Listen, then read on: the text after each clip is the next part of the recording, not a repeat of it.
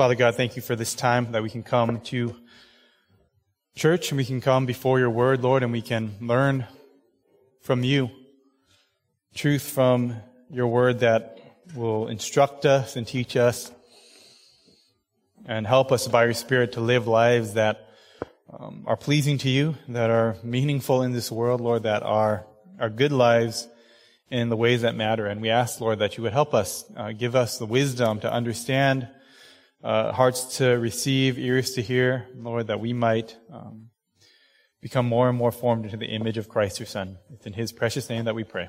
Amen. Amen. Well, good afternoon. It's good to be with all of you today. My name is Eric. I'm one of the pastors here at Zoe. So if I haven't met you yet, I'd love a chance to meet you. And for those of you who are part of the church, who are members of the church, thank you for being here. It's always a pleasure. And I was with the children last week, so I wasn't able to be in here for the membership induction. Um, but it's just a joy to be able to do life together uh, with you here in church. If you have your Bibles, you can turn with me to the book of Ecclesiastes. We're going back into this book, the study that we've been in for a bit now. Um, and we're going to be in chapter 3. So Ecclesiastes chapter 3. And the question that I have for you, as we have a question often, is have you ever tried to discover your limits? Have you ever tried to discover your own limits? Uh, when I was in college, I took a course on classics. I took many courses actually in classics. And classics, if you don't know, it's really just the study of really old books and literature. Okay, so one of the courses that I took was focused on the story of Gilgamesh, the king of Uruk. And Gilgamesh, if you don't know, is probably one of the oldest, uh, quote unquote, great works of literature that is out there. It's about 4,000 years old. And the story starts with this man named Gilgamesh who's a king. And he's just kind of doing his own thing. He's rich, he's powerful, he's strong, he's kind of this amazing guy. He's built a city and he gets a friend whose name is Enkidu, okay? And I'm gonna kind of go faster through this because I know not all of you are into classics. But his friend Enkidu, he is a guy who's kind of his equal in every way. So, uh, they, they fight together at first, but they become friends and they're kind of doing all these adventures with his buddy, right? They have this bromance going on. And Gilgamesh and Enkidu eventually get to this point where they, they do something to anger the so-called Mesopotamian gods. And Enkidu is killed, right? He falls sick and he dies. And Gilgamesh kind of goes into this state of grief. Right? He's worried about life. He's grieving his friend, but he's also thinking about his own death and how it's going to come for him too. And so he comes convinced that the best thing to do is to find a way around it, to beat death. And so he takes a long journey. He goes through all these weird places and he ends up at the house of a guy named Utnapishtim, who's basically Mesopotamian Noah. Okay, so he's a really old guy who survived the worldwide flood when everyone else was killed. Now, just as a side note, it's interesting. I think it's kind of the proof of the truthfulness of scripture that so many cultures in the world have a story of a flood where only one guy survives. Um, but anyways, back to Gilgamesh, this mighty king of war, he asks him, give me the secret to eternal life. And Utnapishtim says, well, if you're going to live forever, you have to pass this test stay awake for seven straight days. And Gilgamesh is like, no problem. So he sits down and immediately he falls asleep for a full seven days. Now, last night I thought I should spend some time uh, working on this message to make it a lot better, um, add some better illustrations. And I sat down at my desk and immediately I fell asleep and woke up the next morning. Now, in case you haven't read the story in the past 4,000 years, or in case you're not getting the point, the point is that we all have limits. Not that we care much for that lesson. I think that if you were honest with yourself and you're honest with how we are as human beings, we don't like to think about ourselves as having limitations. And we kind of know it, but we don't want to accept it as a fact. In fact, when I was kind of preparing for this message, I researched on Google uh, stories of people reaching their limit. And I kid you not, I could not scroll far enough to find a story. It was filled of stories of people surpassing their limits. All these blog posts about how you can find your limits and then exceed them. That you don't have to be limited. We're like allergic to the fact that there are limitations that we have, that we are bound by these limits. We know we have limitations, but in our hearts, we truly feel like we shouldn't. And so that leads us back this afternoon to the book of Ecclesiastes. One of the exciting things that we get to do in Ecclesiastes is ask hard questions and think about hard things. And one of those things that we're going to talk about today is our limits. which despite our greatest attempts to defy them are very much real. And the preacher of Ecclesiastes, who we said before is likely Solomon, the wisest man who ever lived before Christ, he has sought out wisdom and knowledge and experience, and, and he's done all these things, and he still comes back to this conclusion. He was a king who had it all. He did it all. He had the riches and means to live what we might consider a limitless life. He used his God-given intellect and wealth to search out everything. And yet in his autobiography of the first two chapters, he says everything he sought was vanity. Every way in which he sought meaning in the world under the sun was vanity, meaningless, hevel.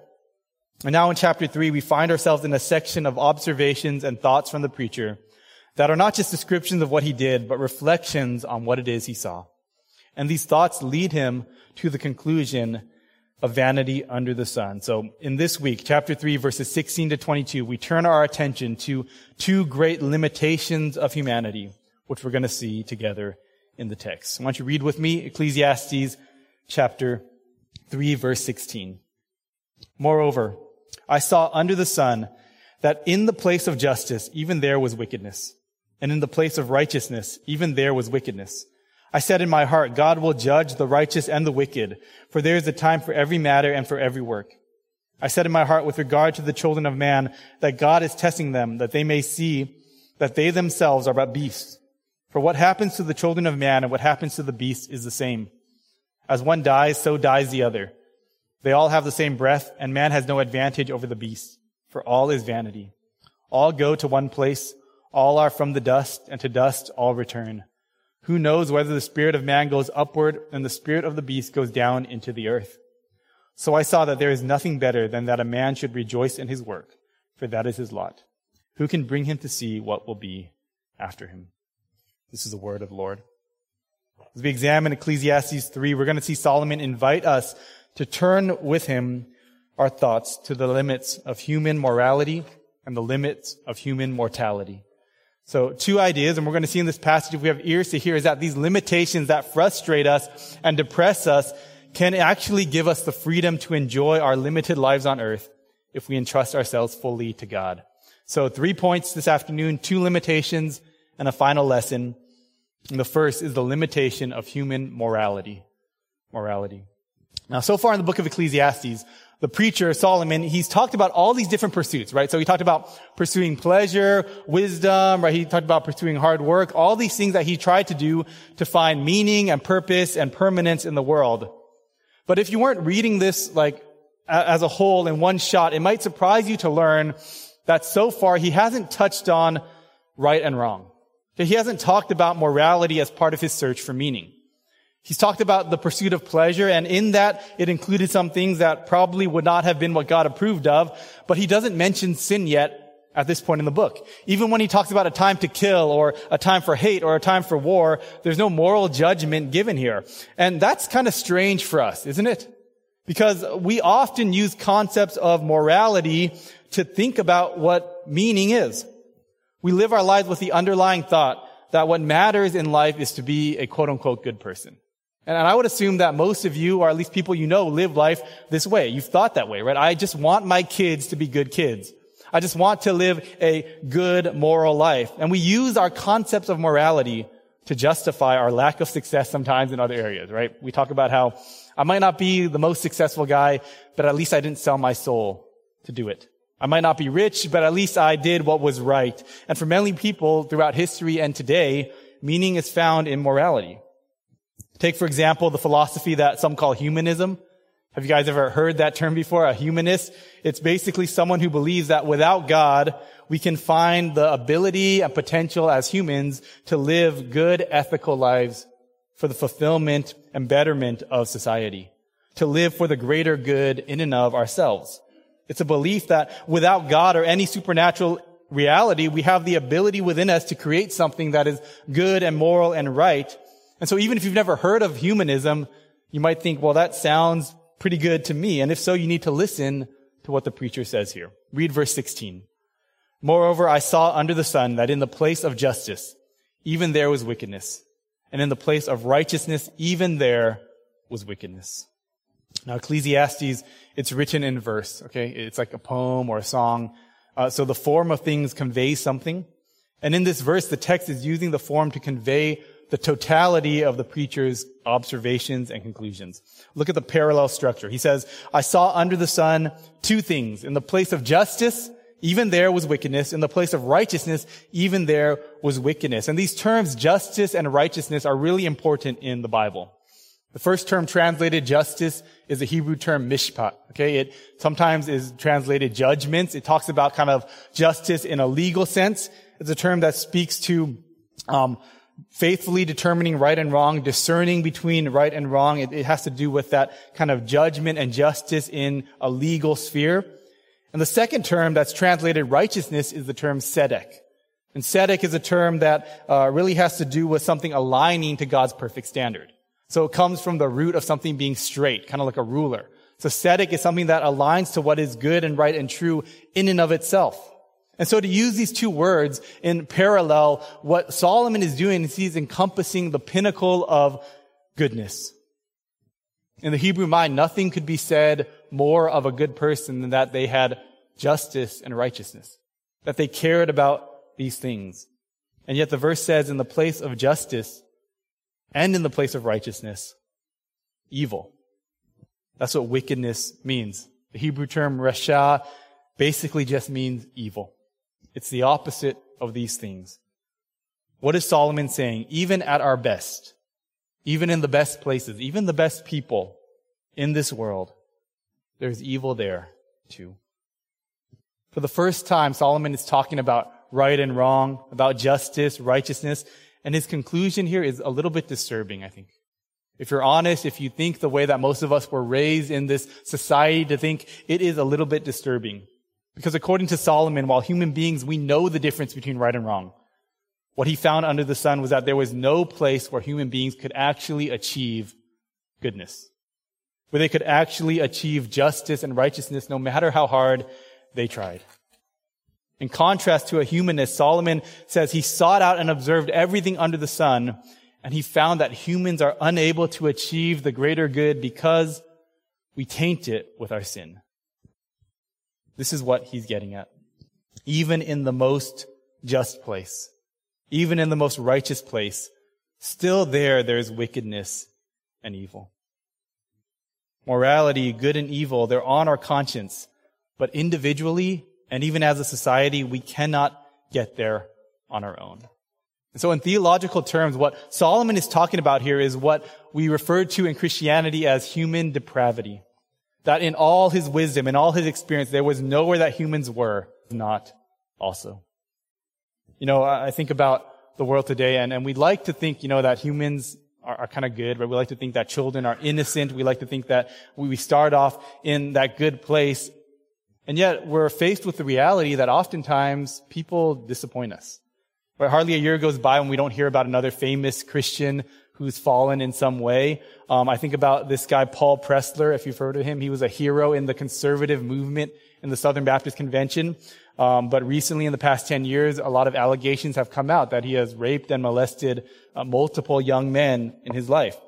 Ravi Zacharias, the great Christian apologist, who had all these ministries to defend the faith, who had this secret life of sin, taking advantage of young women who had nowhere else to turn. And when it happens, we're shocked and we're disturbed and we're surprised.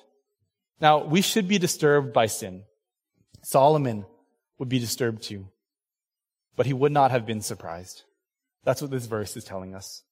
In all his observation, no matter how good, still there is wickedness there.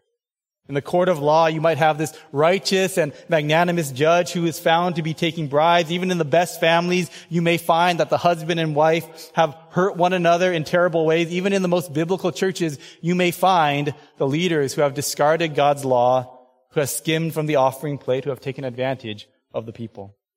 And even in Solomon's life, if you think about it, this was true. Right? His father, David, was a man after God's own heart. Right? A man who, who was basically the best king that Israel had ever had and would have, and yet he's someone who killed his friend and stole his wife. In Solomon's own life, he was someone who was the wisest man to ever live, yet he had 300 wives who took his heart away from the Lord, the scriptures say. Whether young or old, criminal or pastor, Solomon tells us in verse 16 that wherever people are, there will be sin. Take it from the wisest man who ever lived. If you live long enough with your eyes open, you'll be disillusioned. Why do we use the term disillusion? Because the illusion is that there is lasting perfect goodness that can be found on earth apart from God. That we can kind of go back to Eden and we can recreate paradise through our laws and our societies and our progress. But we've called this whole series East of Eden, how, how we've been kicked out of the garden. There is no perfect justice on this earth. So the question is, do we actually believe that this is true? Do we actually think this is the case? I think that if we do, it really speaks to us today on two sides. I have a friend who is an extremely um, just person, I would say. She has a really strong sense of justice. And I think it's good. But at the same time, what I've seen in her over the years is that her desire for justice under the sun has led to sometimes a despair. And, and she self-describes herself as having a rage against the world. That the existence of injustice makes it impossible for her to live life and enjoy it at all. At the same time, I have friends in the church and elsewhere who have an extremely strong sense of righteousness. And we see evil in the world or they see something out there, maybe what they're teaching in the schools or the kind of things that people are, are, are putting into shows and stuff. And we can barely sleep at night because of how much wickedness there is. And the preacher wants to free us from this by opening our eyes a little bit more. Justice and righteousness, they are good. But injustice and evil will always be with us. And this is a hard thing to understand and accept. This is what the wisdom of Solomon is teaching us. Martin Luther King Jr., he famously wrote a letter to the clergy in America when he was in jail in Birmingham. And you guys may know it. It's titled kind of non-creatively, Letter from a Birmingham Jail. And in it, he has a famous line that has become very popular today. He wrote, injustice anywhere is a threat to justice everywhere. Have you guys heard that before? Now, I believe the preacher would reply to that, that while it may be true, even in the place of justice, there is still wickedness. Even in the place of righteousness, there is still wickedness under the sun. Now, I don't know if we really fully comprehend it, even as Christians who believe in human depravity, but let me just do a thought experiment with you guys. All right, take for instance, or just imagine with me for a moment that it starts raining like crazy outside, okay? And uh, it's going to be a crazy flood. And uh, I don't know if you know this, but in the old days, they used to build churches like this where uh, those uh, buttresses would be shaped kind of like the inside of a boat. And the reason is they wanted to look like the ark.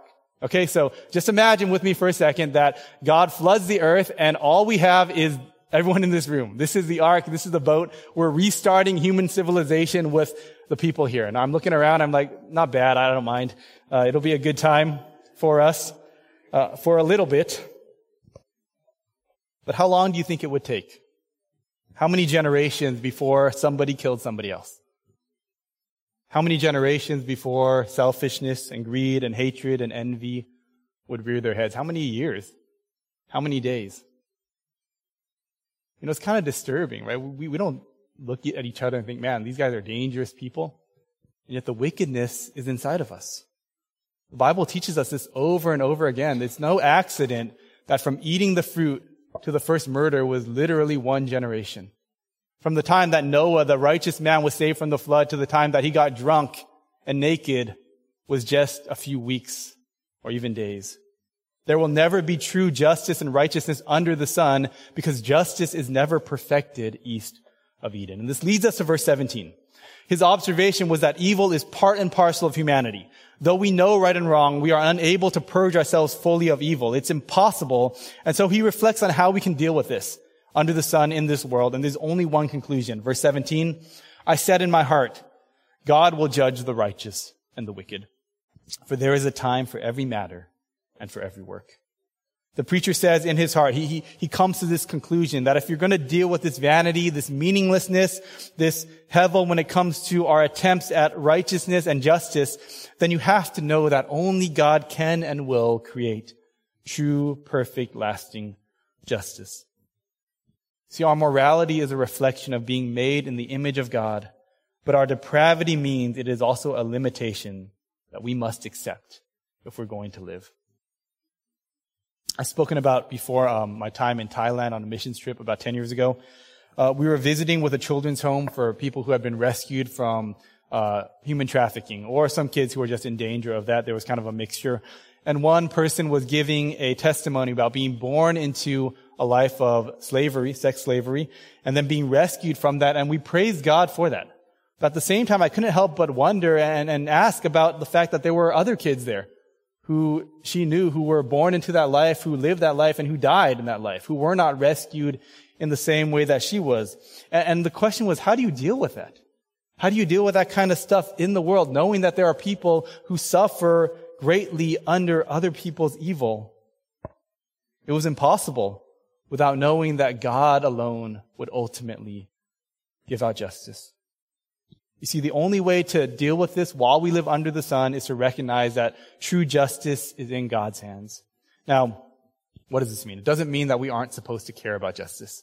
Okay, don't get me wrong. Micah 6 8 says that what God wants for us is what he wants for all people to seek justice, to love mercy, and to walk humbly with your God. It is better to be someone who seeks justice and righteousness. It's better to live in a place where that is valued. Jesus said, blessed are those who hunger and thirst for righteousness, for they shall be satisfied. But that's the key. See, how will those who hunger and thirst for righteousness be satisfied? According to Jesus, it's not under the sun.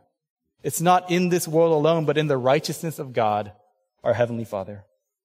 See, the preacher, he's not contradicting Micah 6 8. He's showing us instead wide ends with the term, walk humbly with your God. Because you can seek justice and you can love mercy, but you need humility if you're going to live in this broken and fallen world and not just be crushed by the reality of evil in the world and even in us. A humility that realizes that human morality will never perfectly produce justice and righteousness. This is only found in God. And in a mysterious way, it's only with that humility that you can then actually pursue justice and righteousness in a way that isn't hypocritical or anxiety ridden or full of despair, but ultimately full of hope. And that humility, that understanding of how far, how far we fall short of God leads us to the second limitation in this passage.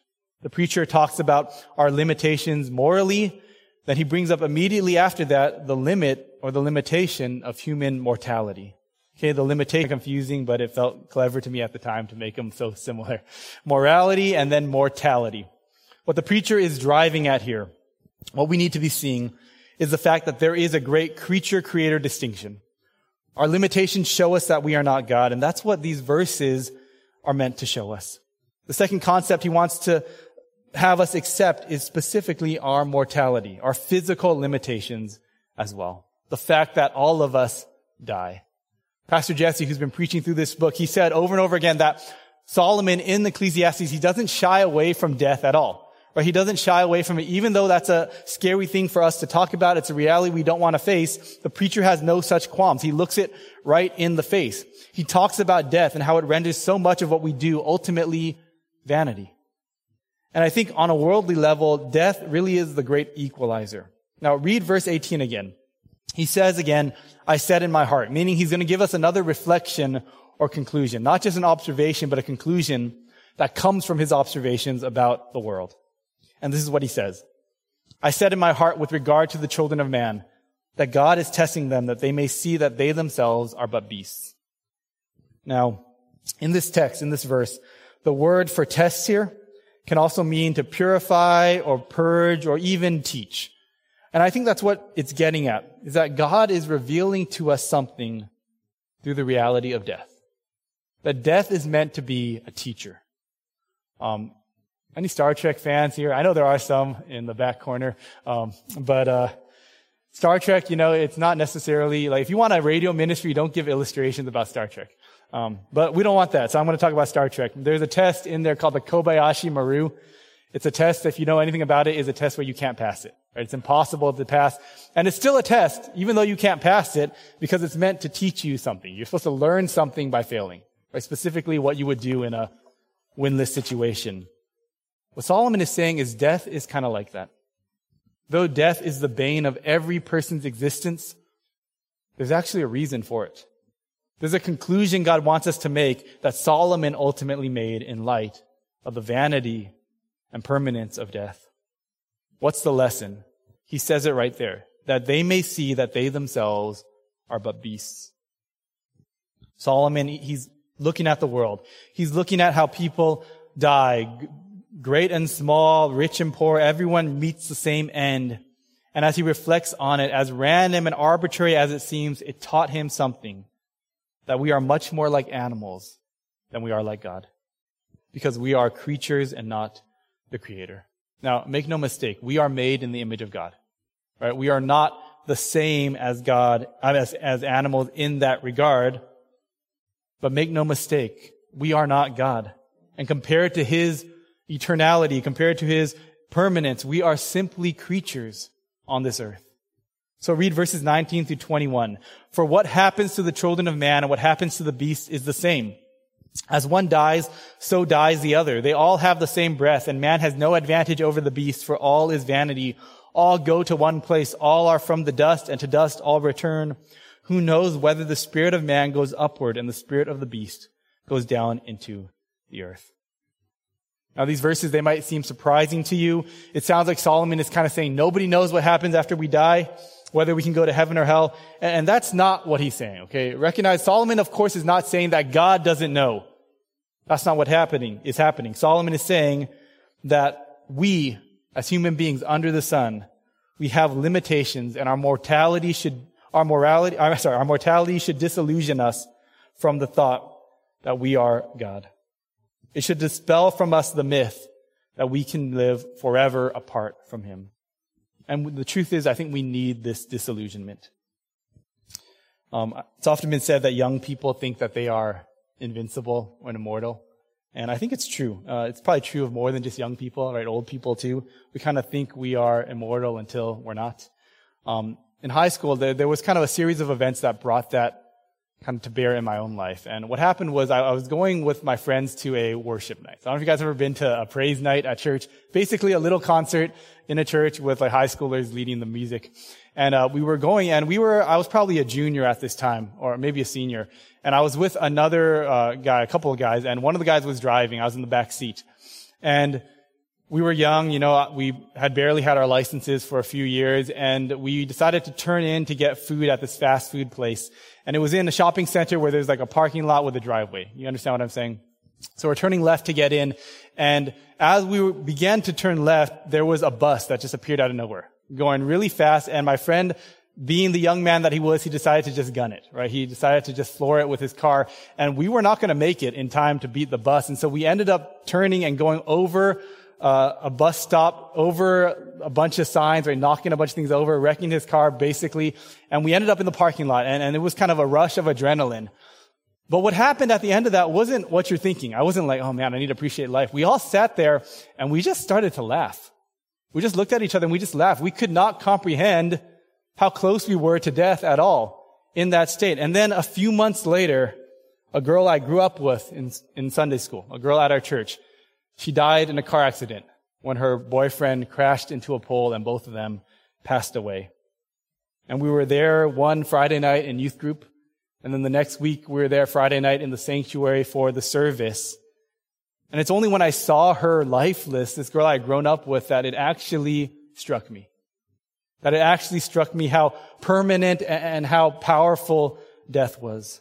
It's only when I actually saw death that close that I began in a little bit to understand the lesson. That regardless of how I felt, the truth was that on earth, I'm just dust and carbon and not much else apart from that. See, Solomon is saying he's watched life. He's examined people. He's seen a lot of death.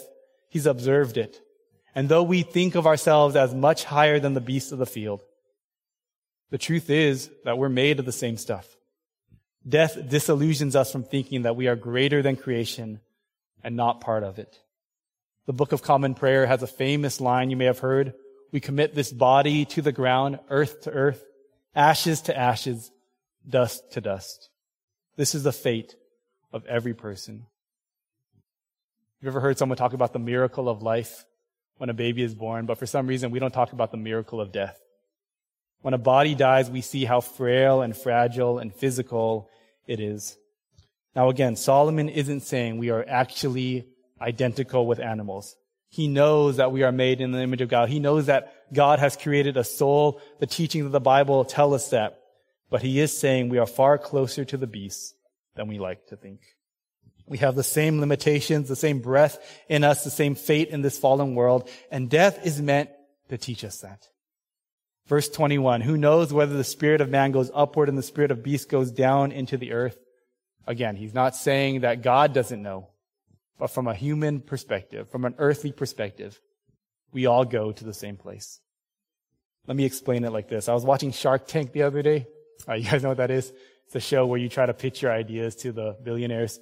And a business came in and their business, it's a funeral home, is that instead of cremation and instead of um, burial, they have this new thing they call terramation. And they take the body of your loved one and they put it in a box with alfalfa and straw and sawdust and they pump oxygen through it nonstop. And what they said was in 30 days, just 30 days, that body goes from a human being to a pile of soil that they plant in the forest. This is what Solomon is getting at. It's not a theological statement about dogs and whether they go to heaven. The statement on life under the sun. That all dead people and plants and animals go to the same place. And if you were to dig up any powerful, famous person from history, you would find that it is true. Right? Carbon, calcium, dust and ashes, worms and dirt. So we cannot cheat death. Solomon says if that's the case, then we should learn the lesson. And yet, for so many of us, our lives could be summarized as this huge pursuit of denying our mortality, of trying to cheat death. I talked about humanists, right, who, who try to deny the limits of our sin in the first point, but there's another similarly named philosophy that tries to defy the limits of death, and that's transhumanism. Have you ever heard that? Transhumanism? It's this idea, which has picked up more in recent days, of trying to go beyond our limitations of death, of trying to live forever. Now, you might not consider yourself a transhumanist. You don't want to quote unquote live forever, but if we take stock of the concerns of our daily lives, maybe it looks that way. But if you were to, if I were to ask my kids, would dad want to live forever? I'm kind of afraid what they would say. You know, they might say, yeah, of course he does, because all he does is talk about how we got to eat vegetables and exercise and do things that are healthy. See, we're anxious about these things that increase or decrease the chances of death or cancer or Alzheimer's, reduce our muscle loss, keep us young. It's a multi-billion dollar industry in this country alone. But the preacher knows that in his wisdom, all such things are vanity, especially especially if they do not let us enjoy and appreciate the short, limited life we have. There's a lot of wisdom here. I already talked about how Gilgamesh was trying to become immortal, but he failed and how that story connects with us. But even though the lesson is as old as death itself, it's so hard for us to get. It's something we know for certain, but we try to resist.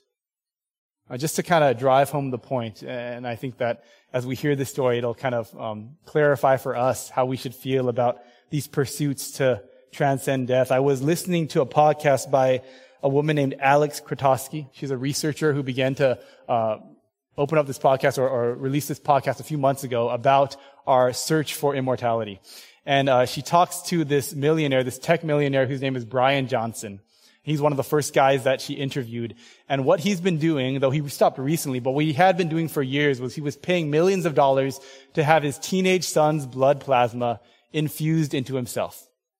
Kind of like an oil change, trying to make his life be extended that way. And it was kind of ridiculous. He was boasting that because of this, his doctors told him that even though he was 45, he had the heart of a 37 year old. It's crazy. It sounds almost perverse, right? It's wild.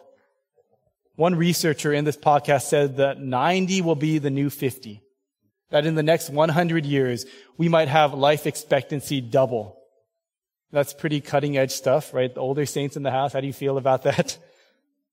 As I read all this and I was reading Ecclesiastes, I couldn't help but think, if these billionaires who have been putting billions of their dollars into this technology, if they succeed and we double life expectancy, all we would have done is gotten us back to the time of Abraham, who had a baby at 100 and lived to 175. There's truly nothing new under the sun. In all the progress we claim to make, we never stop death. We only postpone it. Humans on this earth are little more than beasts who are seeking their next meal or running from the pursuit of the predator. This is what Solomon is saying. He wants us to face and embrace the fact that we all will die, and when we do, what becomes of us on this earth will not matter under the sun. Now, I don't mean to be morbid. I don't mean to be talking all about death just to make you uh, question why you came to church this afternoon. All this to say that the guarantee of death is actually from God. See, Solomon here, he says the matter of the sons, only it's the sons of Adam. Adam means man. That we have eternity in our hearts, but we die like the animals. That is given by God for a reason. There is a reason that we are mortal.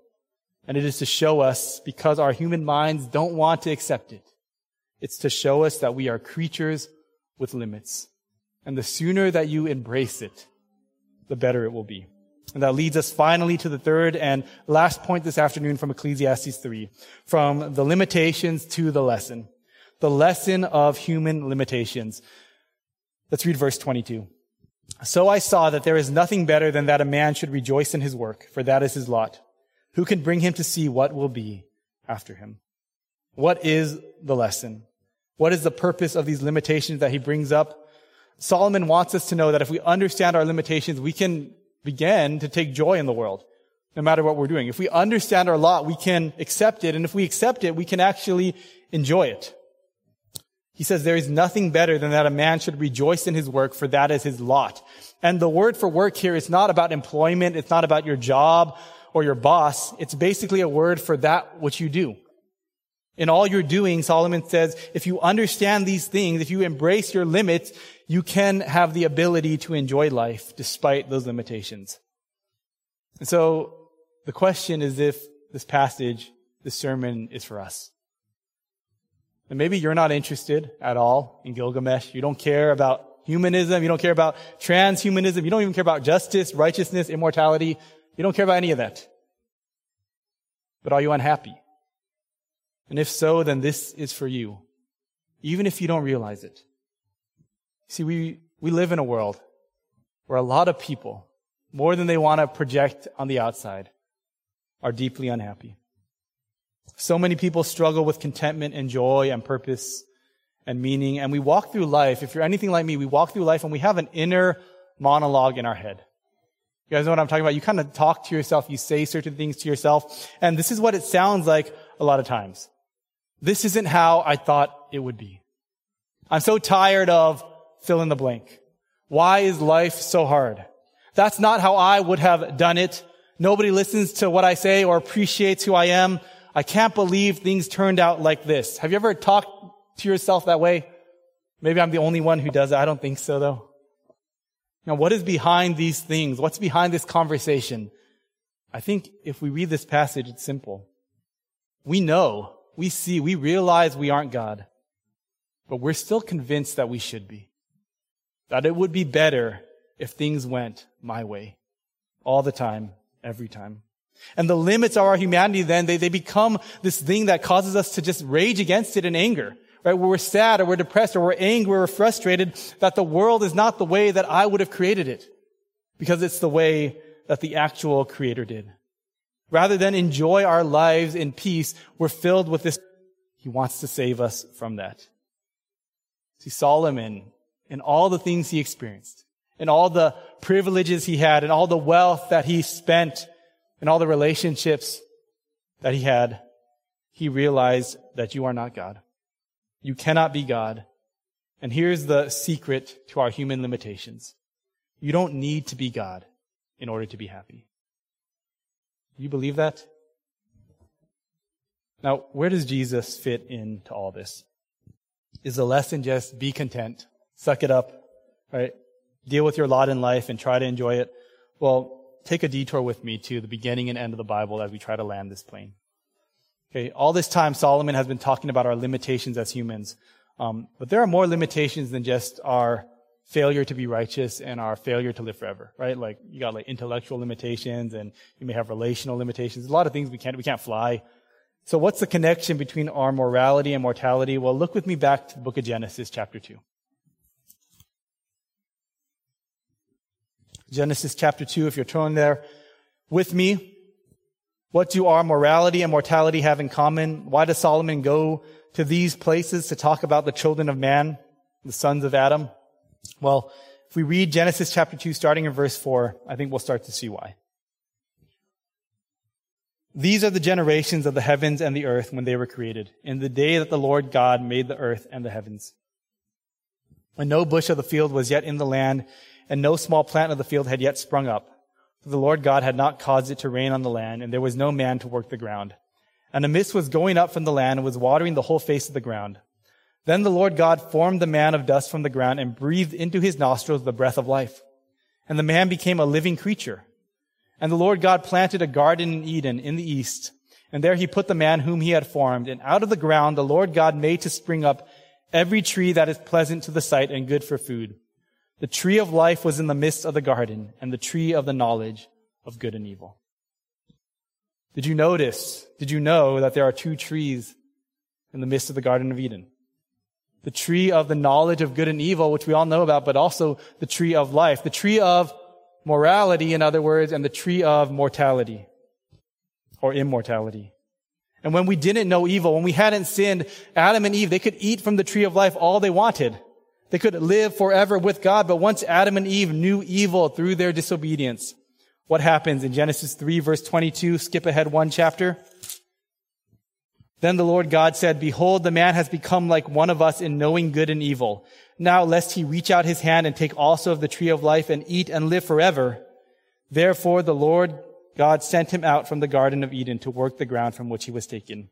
He drove out the man, and at the east of the Garden of Eden he placed a cherubim and a flaming sword that turned every way to guard the way to the tree of life. Do you see the connection here? Once sin entered the world through the tree of morality. Our access to immortality was taken away by God, expelling us from Eden, expelling us from the tree of life. And the way it is written shows us the one thing that Solomon, the preacher, gets. Our limitations under the sun, our limitations in this world, they are not a bug. They are a feature. This is not the way that God created the world originally, but it is the way that he ordained us to live east of Eden on this earth. Our limitations, which often lead us to despair and unhappiness and depression, are instead meant to teach us what life looks like under the sun so we can enjoy it and also so that we can put our faith and our trust in our Creator. It should remind us that all this is vanity because we sought to be like God and we sought to put ourselves in His place, but we couldn't.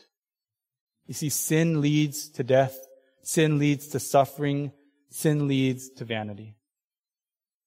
But the Lord God drove us east of Eden to cut us off from the tree of life so we might know that eternal life can never be found apart from him, but in him. So Solomon in Ecclesiastes 3, he ends the chapter with a question. Who can bring him to see what will be after him? Who can bring a man to see what will be after him? Who can answer the question of what happens after we die? The answer here is obvious. No one can, but God can. What Solomon has been working towards all this time in Ecclesiastes 3 is summed up in the statement that you are not God. And that's okay. That you are not God, and in fact, that is a good thing. The world is not about you. And it's so interesting. We live in a world where, where I think sometimes we have to say this more explicitly than ever. I have friends, I have distant relatives who talk about how they are manifesting reality in their life through their own wants and desires. And, and you're not God. You can't do that. Your dreams do not manifest reality. You are not the main character in the universe. You're not the protagonist of the whole history of existence. To think that is the key to your own foolishness and misery. We're unhappy because we want to determine what's right and wrong. We can't. And we want to live forever, but we can't. But to embrace our limitations leads us to hope not to drive us to despair. These things are meant to drive us to Him. And so Solomon shares in his wisdom But Ecclesiastes points us to something greater than Solomon. How does this connect to the gospel? Well, not only can we learn to enjoy our lot in life on this world, we can also live in light of the world to come. See, humans, we will always have sin. Right? There will never be perfect justice. And even though we strive to make things better, there will never be a perfect place on this earth where wickedness is not. There is none righteous. There is no one perfect. Nobody seeks after God. There is nobody without sin. All of our righteous deeds will be tinged with our evil and depravity. But the Bible says Jesus, the Son of God, came into this world. He never sinned. He lived the perfect life untinged by sin, untinged by evil, unmarked by wickedness. He died on the cross taking the penalty for our sin, and he rose victorious over sin and death. And human beings, we're, we're all going to die. Every single one of us. None of us can know on our own what happens after we die because we, like the animals, go to dust, but Jesus Christ came into this world. He lived and he died and he came back to tell us with certainty that for those who believe in him, what does he say? Even though they die, yet shall they live. That there is something beyond the sun for human beings in our creator, not just in the creation. See, for those who embrace our limitations and run to God in Christ, we are doubly blessed with the power to enjoy this world and the potential to live for the next. So I'll end here. In the end of the book, in the book of Revelation, the final two chapters of the Bible, John the apostle describes a vision of the new Jerusalem. It's basically the culmination of history, the final scene when everything is made right and perfect and new. At the end of the book in Revelation 21, there are two details in Revelation 21 and 22 that are pertinent to our discussion. Revelation 21 says that the place will be a place where no unclean thing will ever enter. Right? There will be no sin. There will be no evil. There will be no injustice and wickedness. Nothing wrong will enter there. Revelation 22, the beginning of the chapter says that at the center of that city, there will be the tree of life. No longer blocked by a flaming sword, but flowing freely and bestowing to all who eat of its fruit eternal life and immortality. And in that place in the future, what we see is that the great limitations of human life that frustrate us, that curse us, that cause us to, to, to have vanity, our, our sin and our mortality, those things will actually be taken away. But it won't happen because we've progressed beyond our limits. And it won't happen because we have found justice and righteousness and immortality apart from God. It will not happen because we have become gods ourselves, but because those who have believed in Christ will belong to God. The scriptures say in these chapters, our names will be written in his book of life, and his name will be written on our foreheads. See, it's only with Christ on the throne in the center of the universe that everything is made right. There's an old catechism or a series of question and answers about the faith that came during the Reformation. And the first question of the Heidelberg Catechism is this. What is your only comfort in life and in death? And the answer, that I am not my own, but belong body and soul in life and in death to my faithful Savior, Jesus Christ. Let's pray. Father God, that's where we want to put our hope and our comfort in the truth that for those who have believed in Jesus, we belong body and soul, life and in death to our faithful Savior, Jesus Christ, your Son. We thank you, Lord, for what he accomplished for us on the cross. We thank you, Lord, that you sent him through this world to show us that even though we live in the vanity of life under the sun, with the limitations of every human being who has lived before and will live to come, we can find meaning and hope and permanence and really what we were meant to be in you, our Creator and our God. Lord, help us to understand better who Christ is. Help us to appreciate the truth of the gospel and help us to rejoice in that for those of us who are saved. And for those who have not yet put their faith in Christ, I ask, Lord, that you would help them to see that there is nowhere else under the sun where they can put that hope, that they would turn to you and put their faith in your Son, Jesus. In his name we pray. Amen.